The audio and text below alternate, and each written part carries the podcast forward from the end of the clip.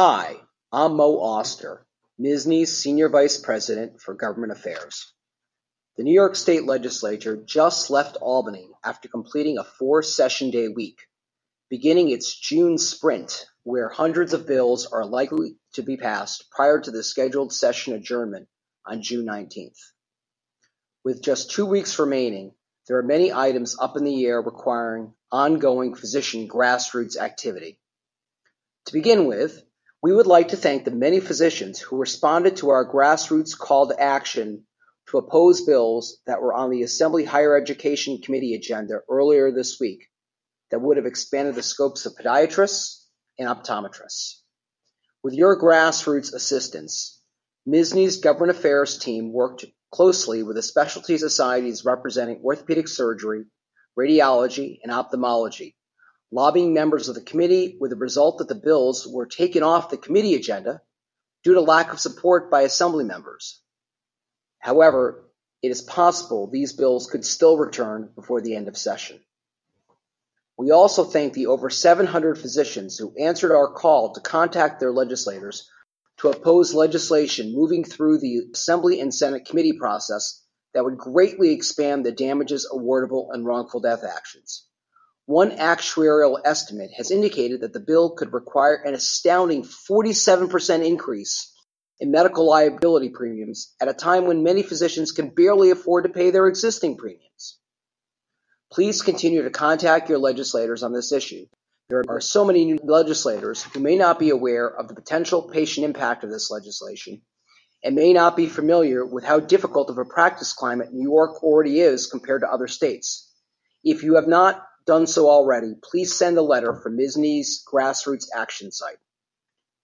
We also urge you to continue to contact your legislators to oppose legalization of marijuana.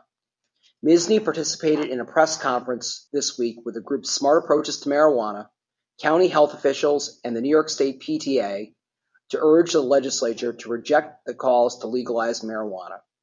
SAM released a report highlighting the public health harms that have occurred in other states that have legalized marijuana, including increased teen usage, and increased reports to poison control centers. While the governor made comments this week suggesting that the legislation would not be enacted this session due to insufficient support in the state Senate, there remains a lot of pressure on the legislature to act. Indeed, the SAM MSSNY PTA press conference was immediately followed by a press conference by the pro legalization crowd.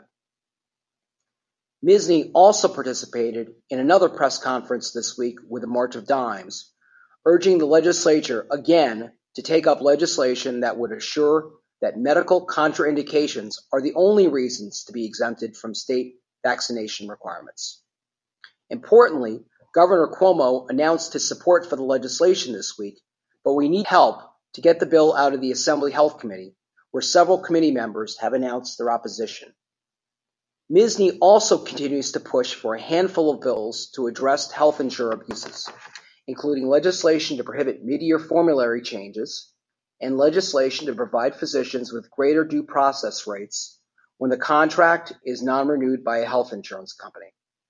The bills have advanced in committees in the Senate and Assembly and are on the floor of each House eligible for a vote. Please let your legislators know you support these bills. Please also remain alert for further updates and calls to action. In our experience, at the end of the legislative session, bills thought long dead can spring back to life, akin to Glenn Close coming out of the bathtub at the end of Fatal Attraction.